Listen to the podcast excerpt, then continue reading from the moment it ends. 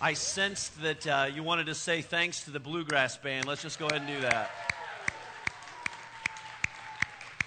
Thanks so much. Come on in and uh, find a seat.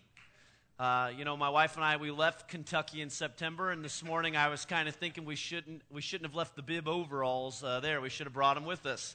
Uh, this morning would have been quite appropriate. The mouth harp, uh, all the good stuff. I thought Dean and Kathy Furge were going to burst out into a little dance, though, for a while. I, I thought maybe we were going to see you out here and you were going to show us a little do-si do action. So, but that didn't happen. Maybe next time, huh?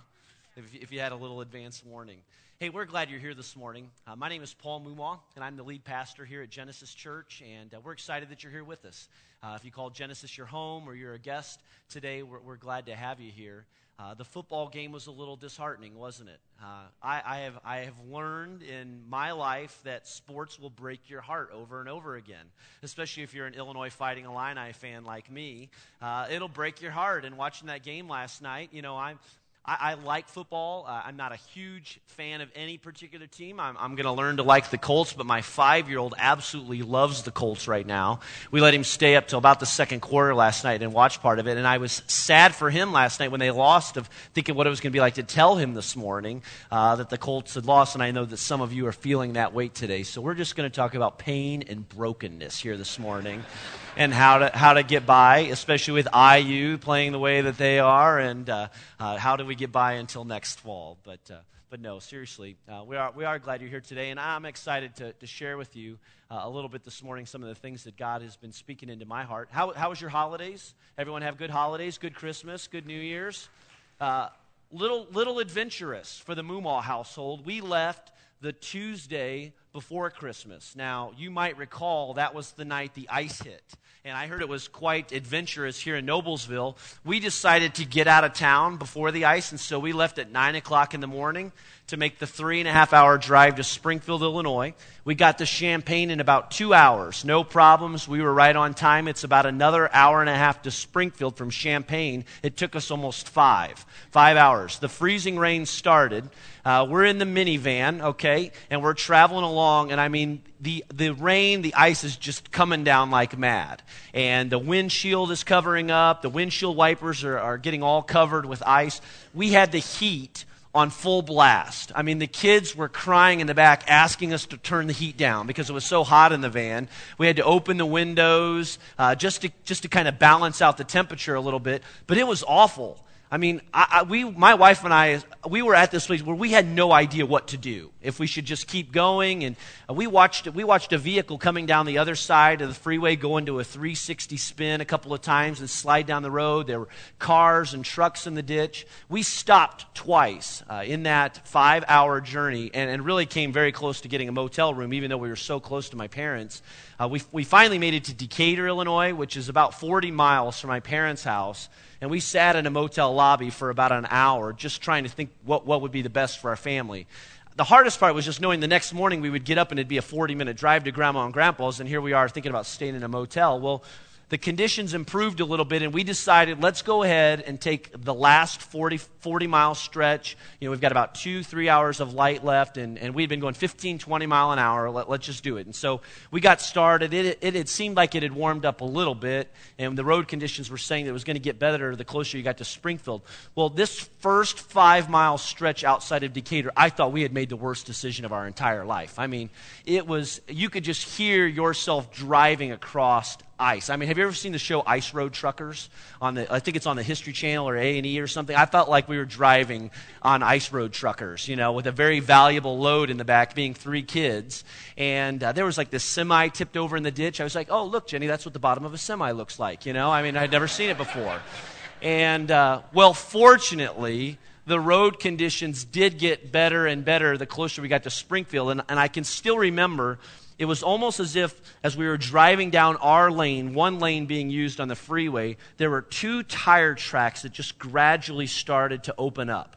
And as long as you would stay in those two tire, tire tracks, it, w- it was dry enough that you felt pretty comfortable going 20, 30 mile an hour. And even as we got to Springfield, the conditions improved. And eventually we were going at the high rate of speed of 50 mile an hour, pulling into Grandma and Grandpa's house. I got out of the car at my mom and dad's, and I mean, my body was like frozen like this because I had been so tense holding onto that steering wheel for so long. But we did have a good trip. We had a good time uh, with mom and dad, and uh, glad to be back and glad to be rolling with you. And, and I'm excited to share with you a little bit this morning. And, and how I'm going to share this morning is a little unconventional for me. Uh, if you haven't figured out yet, I, I, at least, I hope it appears, I like to be very prepared when I preach, and I, I spend a lot of time getting ready with my notes, and, and I've decided to do something a little different today. I'm going to spend a few minutes with you looking at some scripture and just kind of extracting a, a, truth that I believe comes from those scriptures. And then I'm, I'm going to kind of go unconventional for me and, and just really kind of share from my heart a little bit some of the things that I feel like God has been teaching me over the last four months of being here at Genesis Church. And so it's a little bit of looking back. And if you were here last week, Steve Wallen did a great job just kind of helping us look back as a church over the past year and just celebrating all the great work uh, that God has been doing. And so I'm going to look back a little bit, but as I wrap up this morning, morning, I, I want to look forward with you and, and see if we can't get excited about what we believe God uh, is going to do or the potential uh, that God has to do through your lives and, and through Genesis Church. If you've got your Bibles, turn to the book of Exodus. We're going to start in Exodus. Go to chapter 3. Exodus chapter 3, uh, second book of the Bible. Uh, the book of Exodus is the story of the great exit. It's the nation of Israel leaving Egypt on their way to the promised land through God's leadership, through Moses' leadership, uh, and all the good things that God had in store uh, for these people as he led them. Uh, Exodus chapter 3 beginning at verse 7, Moses is in the wilderness. He escaped um, his home in Egypt after killing uh, the Egyptian soldier. Uh, he, he, ran for his life. He's afraid, and God appears to him in the burning bush. And in verse 7, we see a little bit of this dialogue between, between God and Moses. Uh, beginning at verse 7, let me read for you. It says, The Lord said, I have indeed seen the misery of my people in Egypt. I have heard them crying out because of their slave drivers and I am concerned about their suffering. So I have come down to rescue them from the hand of the Egyptians and to bring them up out of that land into a good and spacious land, a land flowing with milk and honey, the home of the Canaanites, Hittites, Amorites, Perizzites, Hivites, termites, and Jebusites. Ha ha. See, I made a New Year's resolution that I'm going to start telling corny preacher jokes, all right? So just get used to it, get over it. And now, it says, and now the cry of the Israelites has reached me and I have seen the way the Egyptians are oppressing them. So now, go. I am sending you to Pharaoh to bring my people, the Israelites, out of Egypt. And so the Israelites were God's chosen people. Uh, they belonged to God. They, they held a very special place in the heart of God, and they were a part of His great divine purpose. And God had a great plan for His people. And that plan no longer included slavery in Egypt. Now, while there was a time that that was a part of God's plan, no longer did God's plan include slavery in Egypt. And so it was time to move these people to a new place. He wanted to move them out of bondage in Egypt through Moses' leadership to this new land. It says here, uh, verse 11, But Moses said to God, Who am I? Who am I? Who am I that I should go to Pharaoh and bring the Israelites out of Egypt? And so Moses was afraid. And, and I think that's all right. I think every single one of us would be afraid for such a task. Why wouldn't he be a little bit afraid? And I, I think he's asking a legitimate question when he says, you know, who am I, God? I mean, let, us compare, compare ourselves here. Let, let's compare ourselves with what you're capable of and what I'm capable of. And, and so I, am a little fearful of this. I, am not quite sure I'm the man for this type of a position. And, and the conversation leans to this. It, it kind of draws on those first verses there in verses 6 through 9 when God says, I have indeed seen the misery I have heard them crying out. I am concerned about their suffering. I have come down to rescue them. I have seen the way. And so, in Moses' mind, he's probably just wondering hey, if this is your problem, why don't you just simply take care of it yourself and, and I'll follow along or something? But instead, God places this responsibility in Moses' lap. And then in verse 12, it says, And God said, I will be with you. And this will be the sign to you that it is I who have sent you. when you have brought the people up out of Egypt, you will worship God on this mountain. And so, Moses, whether you like it or not, whether you're scared of, of this task that I am assigning to you, go do it. I have called you for this specific purpose. You're my guy to get the job done, and I will be with you. I'll go with you. And, and these are so much more than encouraging words. God is promising more than just giving this warm, fuzzy feeling to Moses that he can somehow walk away and go and do this task. No, God is promising, Moses, here's what happens in all of this. I will actually go out in front of you and do the leading, and here's your responsibility. You just follow me. Uh, you follow me. I'll be your great blocker. I'll be your great fullback, and I'll go out in front of you, and I will open the way for you to get done what needs to get done to deliver my people to this new place. And so you probably have an idea of how the story continues. Moses goes before Pharaoh uh, 10 times, nine times he asks for his people to be delivered. The 10 plagues come to Egypt. Finally, after the 10th plague, Pharaoh relents and he frees the people and God's people were no longer slaves. And then skip over, if you would, to chapter 12. Go to uh, Exodus chapter 12, verse 51. We've got the verse for you, and here's what it says On that very day, who? The Lord brought the Israelites out of Egypt by their divisions. Now, who's leading here? There's, there's no mention of Moses. He's part of it all. He's right there with God. He's leading the way. But, but no, more importantly, who's leading the way? God is leading the way.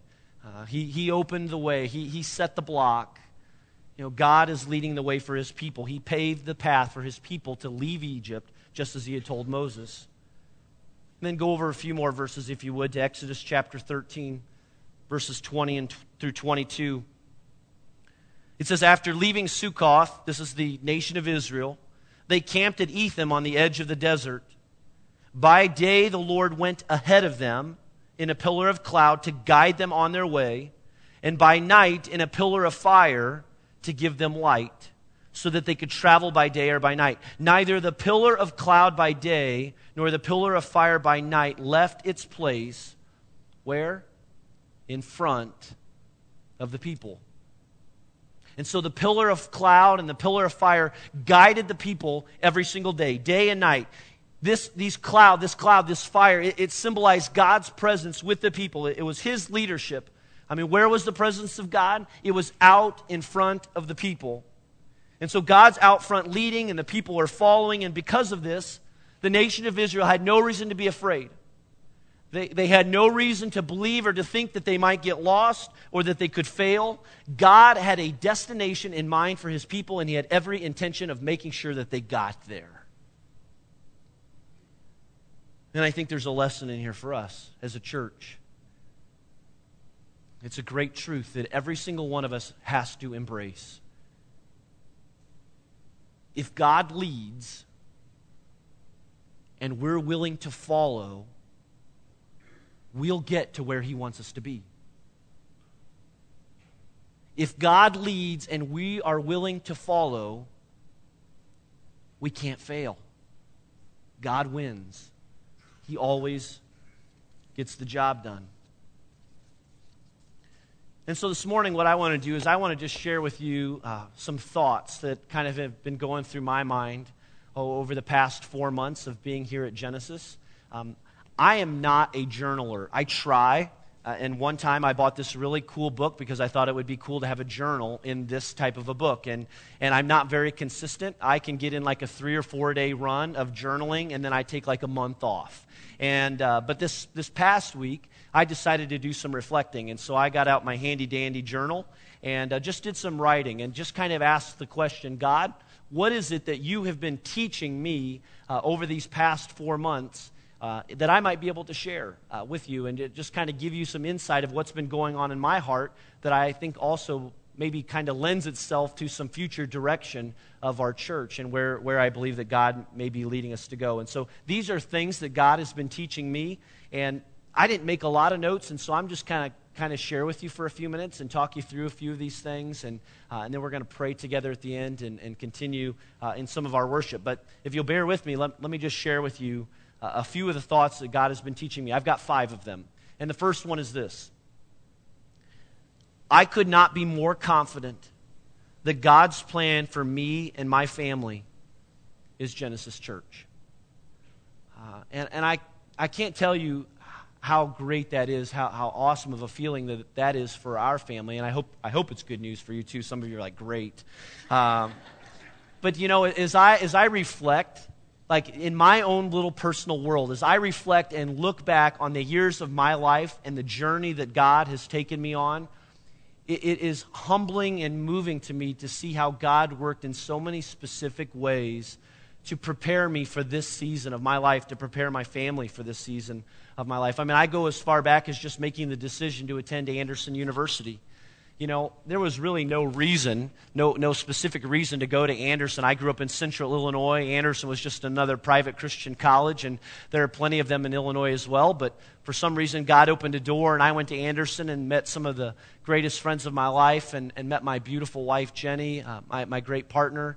Um, my connections to uh, my first church that I was a part of came through being at Anderson as we went to Michigan and spent five years serving at a church in St. Joseph, Michigan. And then it was through my connections with Anderson University that God opened a door for my family to go to Louisville, Kentucky, where we served for three years, and, and even through some connections of Anderson and such to end up here. But here's what I think God was, was doing even more so is that this place has really bec- kind of become home you know, being a part of a family, I know some of you have moved around, and if you're like Jenny and I, you know, we've been married for about 10 years now. We've wondered, like, where's home? You know, I mean, this is a real morbid thought, but like, if we, if one of us died, where, where would we be buried? You know, I mean, I, I know it's just our, our physical body, but I, I have no idea. I mean, I, you know, I spent 20 years in Springfield, Illinois, and, and that place means a lot to me, but it's been a long time since I've been there. And I think for Jenny and I, as we considered, you know, where's home? Central Indiana has just always felt like home to us. And that that would be a great place for our family to serve. And, and over the past couple of years, you know, while we had a great run and really enjoyed ministry in Louisville, Kentucky, there was just this uneasiness inside of us that it was temporary. That it, that was like the word that God had given us. It, it's temporary. Get ready. I'm going to call you at any moment. And so, over the last year, Jenny and I, we just started praying. We prayed that God would call us to where He wanted us to be and that we could make that place home and that it could be a great place to raise our children. It could be a great place to invest our lives. And I'll always remember uh, that April day when Jenny and I, we were driving back from Florida and we were just outside of Birmingham, Indiana, and the phone rang and it was Steve Wallen. And he said, uh, Hey, you don't know us, um, we're just getting to know you a little bit. Uh, we'd like to talk to you about the possibility of coming back to central Indiana, to Noblesville, uh, to pastor our church. And I, I got off the phone and, and, I told Jenny, we, we pulled off to the side of the road. It was raining really, really hard. We have this thing with like driving in bad weather. Um, but we pulled off to the side of the road and, and just kind of shared some tears with one another. And, and I can remember Jenny saying, We're, we're going to go do this. I know this is where God is going to call us to be. And, uh, and then to see it come together, and we came here and met you and found out you were just as weird as we are, and it was just a great fit for everybody, we think and believe, and that God has called us here. And, and we could not be more confident to be here and to call this place home and to call this church our, church and, and, to be a part of this community. And Joel, uh, I remember it's probably been a month or two ago, we were talking about living in Kentucky, and, and he doesn't remember living in Michigan, but he said this He said, Mom, Dad, um, can we stay here a really, really long time? I'm tired of moving. And, uh, and I can say uh, from my own heart, too, and my wife shares the same sentiment that this is home and we're excited to be here. And as I look back and think that God was putting all of the pieces together to align my family and this church, that we get to be a part of this place with you. I mean, we're, again, I don't want this to come across as like we're the savior of the world or whatever. I'm just saying, here's my personal life, my personal journey, and we're excited to be a part of this place. Psalm uh, chapter 139, verse 16. This verse came to mind this morning. All the days ordained for me were written in your book before one of them came to be. And I see God working that out in my life, and I trust that He's doing that in yours, well, yours too. God's plan, God's will always gets done. And uh, I'm thankful for that. The second thing is that God has given me a humble confidence to lead. You know how people have these great ambitions? Maybe you're a person of great ambition. Maybe your great ambition is to own your own business or to own your own business and you achieved it. Or you knew you wanted to be a doctor or you wanted to just get married and to have a great husband and to have kids and to be a mom and to stay home. You know, we all have these great ambitions. I have to be real honest with you for a second. While I have, feel called to ministry and believe with, without a doubt that this is what God has designed and been working me, in me to do, it has not been a driving ambition of mine to be a lead pastor. Now, I always knew it was a possibility, and I've got people in my life, some mentors who look at my life uh, objectively and speak to me very honestly, that have, have spoken to me and have said, Paul, that is, this is what God is preparing for you to do. It's only a matter of time. But it hasn't been a driving ambition of mine. And I'll just be real honest with you, I've been scared of it. I mean, a position like this has just freaked me out a little bit. It, it's, it's worried me. I haven't felt equipped or prepared or, or wondered if I'd be up for the task or, or capable of doing what it requires. Uh, and, and there have been a couple of opportunities that came up in the last couple of years to at least explore the option of being a lead pastor at another church. And, and for whatever reason, it didn't work out. And I have to admit, I was always a little relieved. It was like, oh, okay, well, I don't have to do that. That would be really, really hard. But, uh, but I remember a, a good friend of mine uh, his name's Jeff. He's a pastor. And he told me one day, he said, You know, Paul, there's going to come a day when you're going to have to take a position in a church that will drive you to your knees. A, a position that teaches you that God's in control and that you're not, and that His grace is sufficient even for you. And so I remember when, when Genesis called and we started talking with the elders and, and meeting with some of the people from here, that there was just a sense of peace with all of it. I think it was the first time in my life where, where God had just really gotten a hold of my heart and was communicating to me, Paul, this is bigger than you, but that's how it works. You see, I need to lead. You need to do the, be the one who, who's doing the following. And, and so there, there was just a great sense of peace that came over me. And the more we learned about the staff and, and loved the staff and loved the elders and the board and, and you as the people of this church, there was just, while there was this fear, there was this peace that God was saying, I'll take care of it. This is what I've been preparing you for. And so, the best way that I can describe what God has given to me over the last four months is this it's two words it's a humble confidence. A very humble confidence. I, I feel God working in my life more than I ever have before. And that's it's exciting and it's frightening all at the same time. But I'm just I'm amazed and I'm thankful as I look back of what God has been willing to do in me and that, that I have been able to feel His presence and His leadership. And I'm going to make a lot of mistakes, and I've made some mistakes so far. But I'm thankful for our elder team and their wisdom and the staff that I get to work with and the volunteers of this church and all of you because we're going to get there.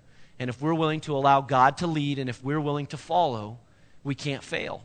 And, and God can do a great work through us. Philippians chapter 4, verse 13 says, I can do everything through him who gives me strength.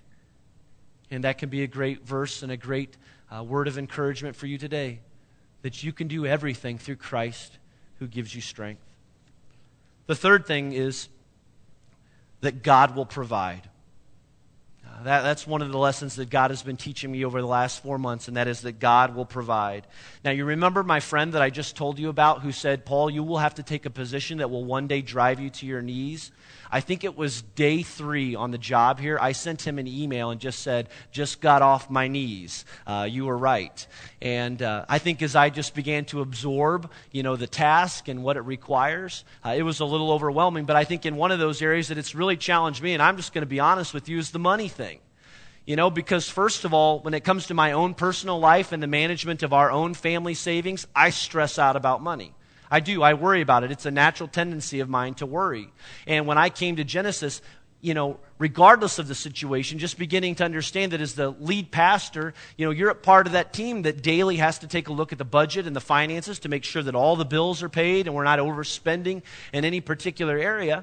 And with the economy the way it is, and, and I think some of the transition that Genesis had gone through, it was a little bit of a trying time coming onto the job those first couple of months and seeing, wow, um, we're a little under budget in our giving, and our reserves that we've been able to draw from, it's coming to an end. And, and I had some nights where I was laying awake in bed and, and, and definitely was praying, and it was, it was challenging my prayer life. And, and I'll always remember this. Back in October, we had an elder board meeting where we got together to specifically talk about the budget. And I think we shared, I shared some of these things with you already. But we had to make some decisions. I mean, we had to take a look realistically and just say, hey, we've got to take off the blinders and look at the situation as is and really think about what we're going to do to make sure that we can stay on track as a church. And it was a real possibility that we were going to have to look at cutting payroll or making some adjustments with staff or, or at least looking that as a, as a possibility for the future or, or changing the way that we do things as a church. And I'll always remember as we sat in that meeting, I think there were seven or eight of us, uh, of these men who, who lead in this church. I'll never forget when Tom Anthony, one of our board members spoke up and he said, Fellas, here's what I think we need to do. As we go into a time of prayer tonight, I think we need to spend a few minutes thanking God for providing for every single penny that this church has ever needed. Because this church has never missed a bill, this church has never missed a paycheck. The people of this church have always given generously. We've got this great facility to meet in now. And I think our focus might be a little off track as we focus on what we don't have right now. And I think we need to say thanks to God for what we do have. And that was a moment, you know, just a moment that I think well, I will always treasure in my heart. And, and I wish I had thought of it. I wish I had been the one to say it, but I, it wasn't me. But that's why we have an elder team. That's why we have a board. And, and so we prayed together and we just gave thanks to God. And then we walked out of that meeting and said, you know what, we just need to have a real conversation with the church. We need to tell them where we are and what it's going to take to keep going where we need to go. And so we came in here, and I remember we invited those of you who called Genesis to stay afterwards, and we kind of had a family meeting where we just laid it out. And then we launched into like a 40 week series on money. I mean, we've just been talking about money. You know, it's just like the new guy. The last thing you want to talk about is the new guy is money and be labeled as the money guy of the church. But we talked about it. But here's the great thing God provided, and He provided through you. And He worked in your home, and He worked in your life, and He challenged you to give and to give faithfully. And over the last couple of months, as we talked about last week, God has provided for every single penny that we've needed, and then some. Uh, and you'll remember a couple of weeks ago, we took the, the offering, the special offering for living water, where we gave money to a well project, and you gave $4,400 over and above what you typically give each week so that there can be people living in this world right now who will have clean water to drink. You know how awesome that is? And, and, and really, it was a little frightening because, you know, we knew that, hey, you know, we're given. Do we really want to ask for something additional right now? And a couple of weeks ago, when we gave that living water offering, it was one of the largest offerings that Genesis Church has ever given. As we gave to God and as we watch God provide. Philippians chapter 4, verse 19 says, And my God will meet all your needs according to his glorious riches in Christ Jesus. How many of our needs? All of our needs. All of my needs. God will provide. He always provides. He always gets the job done. The fourth thing that God has been teaching me is that this is a special place with special people. And I'm not just yanking your chain when I say that either. I mean, there is something special about Genesis Church. You know, I've had many friends that have visited over the last couple of months and, and family members, and, and I kind of pry afterwards, you know, as, as we eat lunch together to try and find out, okay, what did you really think? You know, be real honest with me, you know, really tell me, you know, don't talk about the preaching. I don't want to know about the preaching, but just tell me about everything else. You know, what did you think? And over and over again, without failing, people always say, that's one of the friendliest churches I have ever walked into. You know, that the minute I walked in the front door and saw all the people, in the cafe, somebody welcomed me. And over and over again, some random person who maybe doesn't even have the job of saying hi to someone else just says, Hey, I, I noticed you look like you were new today. Can I help you find where you need to go? Uh, I've got a friend, you know, he's a pastor in another church. He said to me after he came and visited, he said, Can I, can I get a job there? You know, is there, you, you have a position for me? Um, I said, Well, maybe one day, but not, no, not yet. But, uh, but anyway, no, my family, we've experienced that. We've enjoyed that. And I trust that's the reason for why many of you have come into this place is just you've enjoyed the friendliness of this place. You've enjoyed the realness of this place. This is a special place. You know, even as I've shared the story of Genesis with some, you know, fellow pastors who, had other, who are at other churches, they, they've told me, they said, Paul, you get to be a part of a special church. There's really no reason why that church should still be going today. God's not going to let this church die. He's got a special purpose and a special mission in mind for this place. And He continues to do it through your lives, through this congregation, through this community. And I'm excited to be a part of such a special place with great staff, great volunteers, great board, great elders, all used people. Good stuff. There's some good Kentucky talk for you. All right. The last thing is this. It's, it's, I, here's how I wrote it. We've got some work to do. Um, our job as a church is just beginning. And I, th- I find encouragement and great hope and great motivation in that because God has a specific purpose for this church. He's got a destination in mind for us. I think we might have a somewhat blurry picture of what that looks like, but we're going to figure out what that is and we're going to do it. Um, I wish I could have gotten up here today. I think my original purpose for today was to be able to get up here and show you these cool PowerPoint slides and maybe give you this neat handout with all these graphs and bullet points and action items of what we're going to do as a church. But I would be lying to you if I would have told you that because we're still trying to figure that out. We're still praying about that. Uh, you could be praying for our elder team next weekend. We're going to go on a retreat together where we're just going to begin that process of praying, God, what is it that you want uh, for Genesis Church? But it's obvious that He's got a specific purpose for us as a community, and we just need to figure out what it is. We need to allow Him to lead and get in behind Him, allow Him to pave the way, and trust that He'll get us to where He wants us to be. Uh, we're taking some steps towards that, though. In a couple of weeks, on January 25th, we're going to move to two worship services. Uh, we're going to move from our one service to two worship services at 9 and 10:45 a.m. Two identical services. We need to make more room uh, for more people.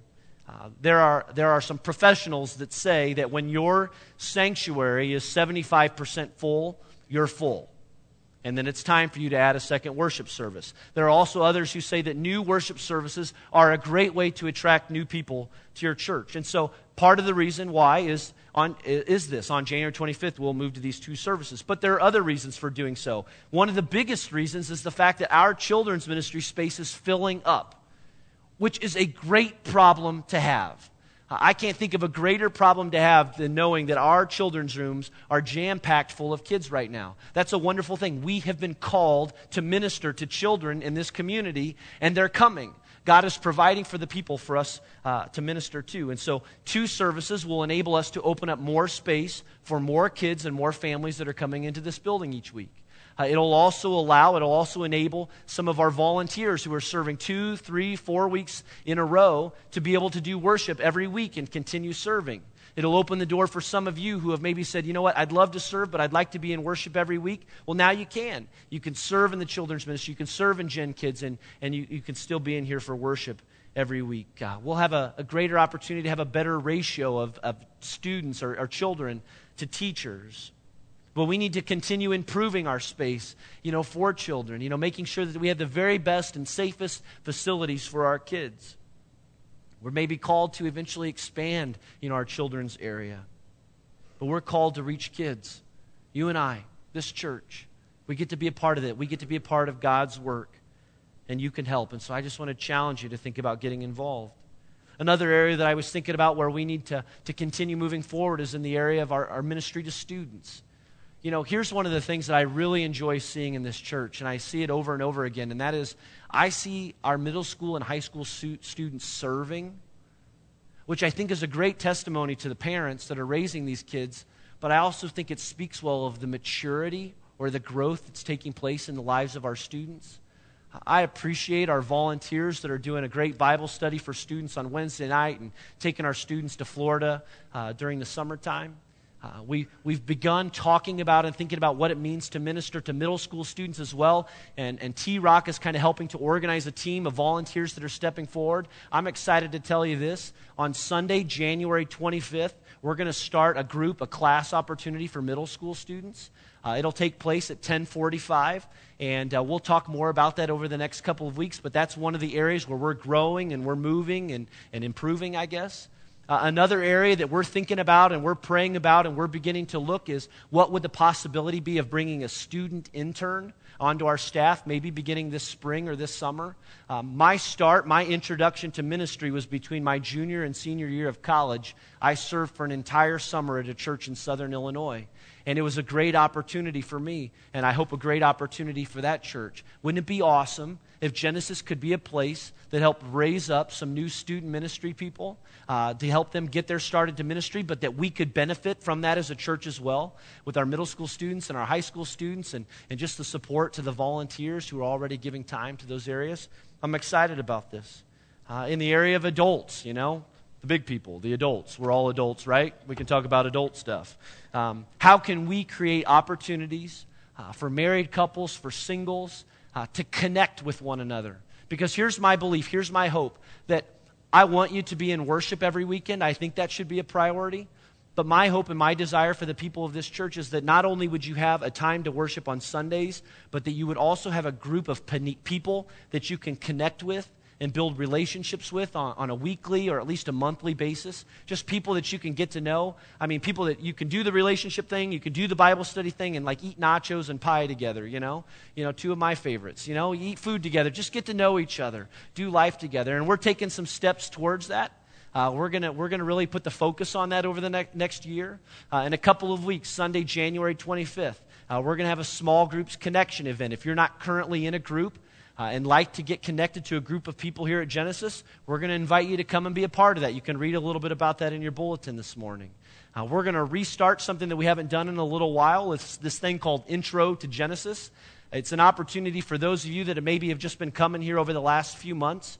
Uh, to get to know the staff and maybe the elders of this church. And so, in the first of February, we're going to do like this 45 minute deal immediately after service, after the 1045 service, where we'll just bring in pizza we'll sit we'll eat together we'll introduce ourselves to you and just be kind of a q&a time so you can look forward to that and, and we'll give you the exact date when we set that probably by next weekend um, we're seeing some great things happening in financial peace right now with over 50 people coming in here every tuesday night uh, to talk about money and uh, what it means to live by God's plan and God's design, and we're building relationships with one another. I want to see us do other things like that. I'd love to see us offer some opportunities to strengthen marriages as we come together and talk about what it means to be married and to have a godly marriage. Uh, I'd love for us to have some parenting opportunities where we come in and talk about, you know, how we keep from, from beating our kids or killing our kids because they're driving us crazy, you know. Uh, you know, how, how, can we, how can we parent by God's design? And I'd also love to see us over the next year create an opportunity for those who are just kind of exploring or investigating Christianity. What what's, does the Bible mean? You know, what does salvation mean? That we can have these, these opportunities for people to sit down together in community and just read through the Bible together, you know, maybe under the leadership uh, of, a, of a leader.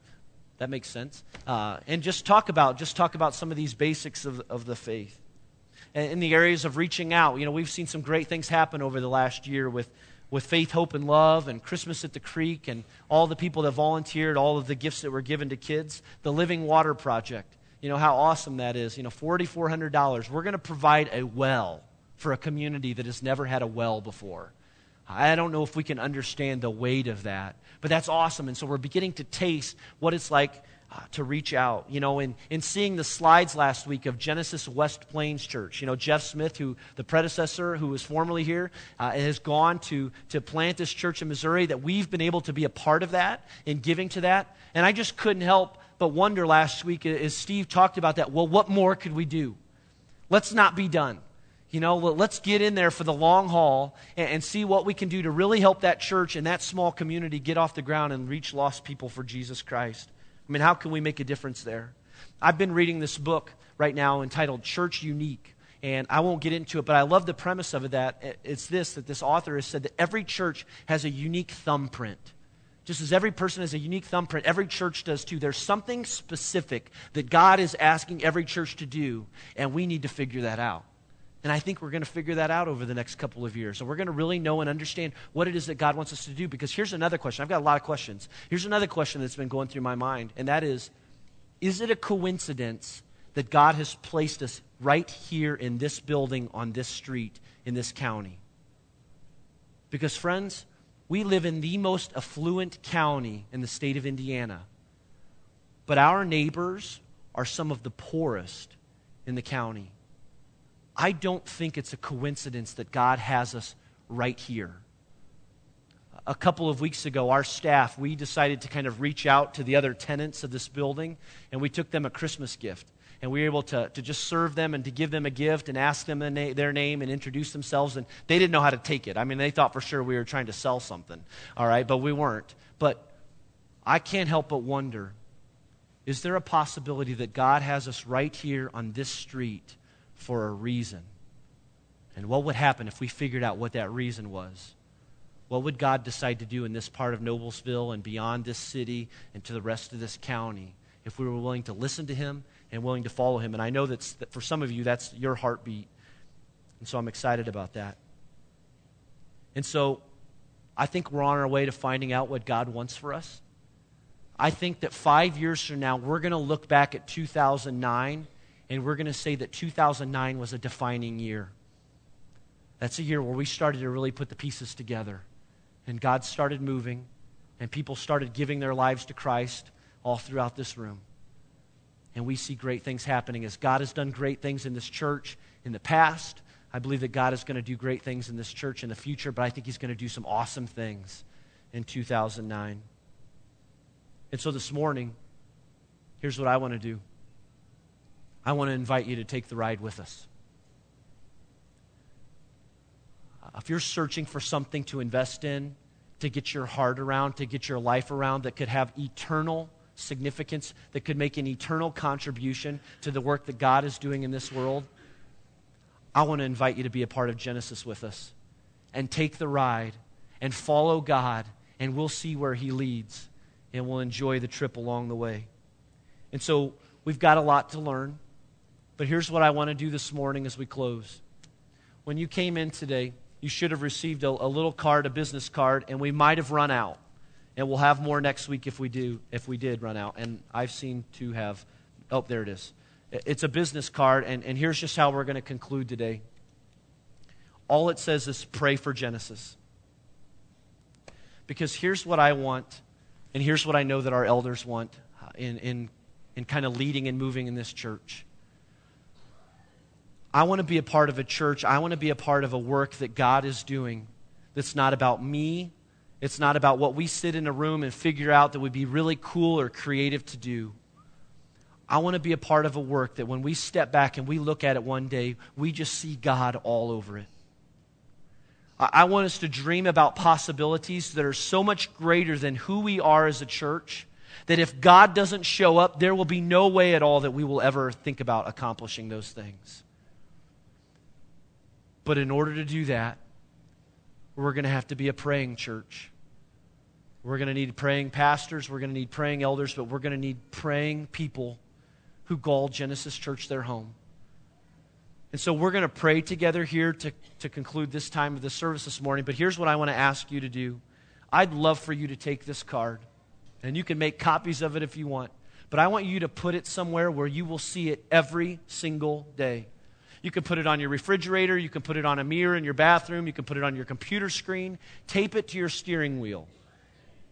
But take some time every day to pray for Genesis Church. You know, pray that, that God's will would be done in this church. Pray that God would provide for every need that this church ever has. Pray that people would come to know Jesus Christ and that we will be baptizing people more often than not in this church. Uh, pray that marriages will be restored. Pray for your staff. Pray for your elders. Pray for this community, this neighborhood that we've been placed in. And let's ask God, God, what is it that you want to do through this church? You can do it as a family, you can do it in your own time. Even if you take 30 seconds or one minute every day, let's be a praying church. And let's ask God, God, what is it that you want to do? We want you to lead, and we will follow, and we will watch the work that you're going to get done. I hope you'll do that.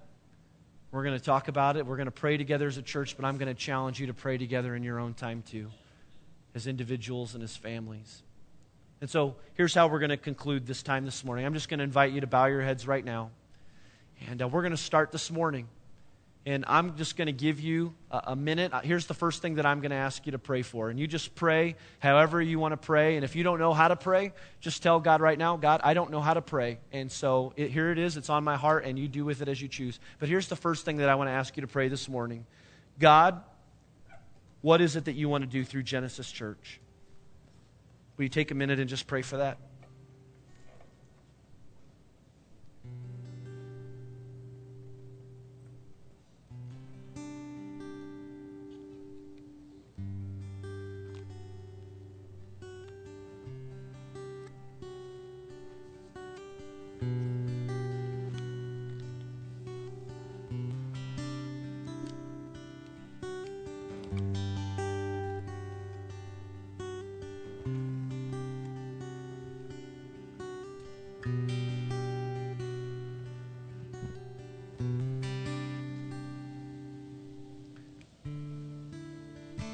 The second thing that I'm going to ask you to pray, and then I'll, I'll close this in prayer, is this God, what do you want to do through me for Genesis Church?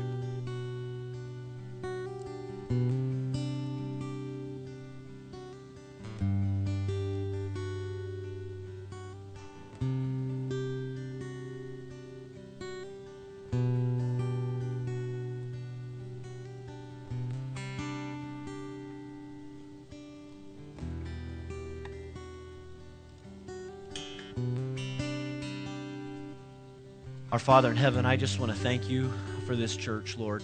Uh, this is your place. We are your people. And everything we do is all for your glory, God. And we just give you thanks today that your hand has continually been on this place, guiding this church. And we are so excited about what it is that you're going to do through us to reach the people of this community and to reach the people of this world. And God, it is our heart's desire here this morning to say with every bit of us, as one community, as one church, as one people of God, Lord, that we want you to lead and we will follow. And God, we pray that you would teach us how to do that. We pray that you'd have grace on us when we forget, that you would have mercy on us when we fail, Lord. But we pray that you would lead, God and that you would remind that, uh, that of us often. God, what is it that you want to do through this church? How do you want us to go about doing your work, Lord? Where is it that we're going? What's the destination, Lord? I know we have a, an idea. We've got a decent idea of what you've called us to do. But I believe there's an even clearer picture that you have yet to reveal to us. But I also believe that the pillar of cloud, the pillar of fire is there, and while we might know exactly where it is that we're going, God, we believe that every day you will guide us each step of the way if we will continually surrender ourselves and our will to you. And so, God, will you show us how to do that? And would you remind us this morning, Lord, that it begins with our individual personal life, that when we surrender ourselves to you, when we sacrifice our lives to you, God, that you truly are able to lead and we do a better job of following. Thank you, God, for this church. Thank you for these people, Lord. We look forward to all the days that you've laid before us. In Jesus' name.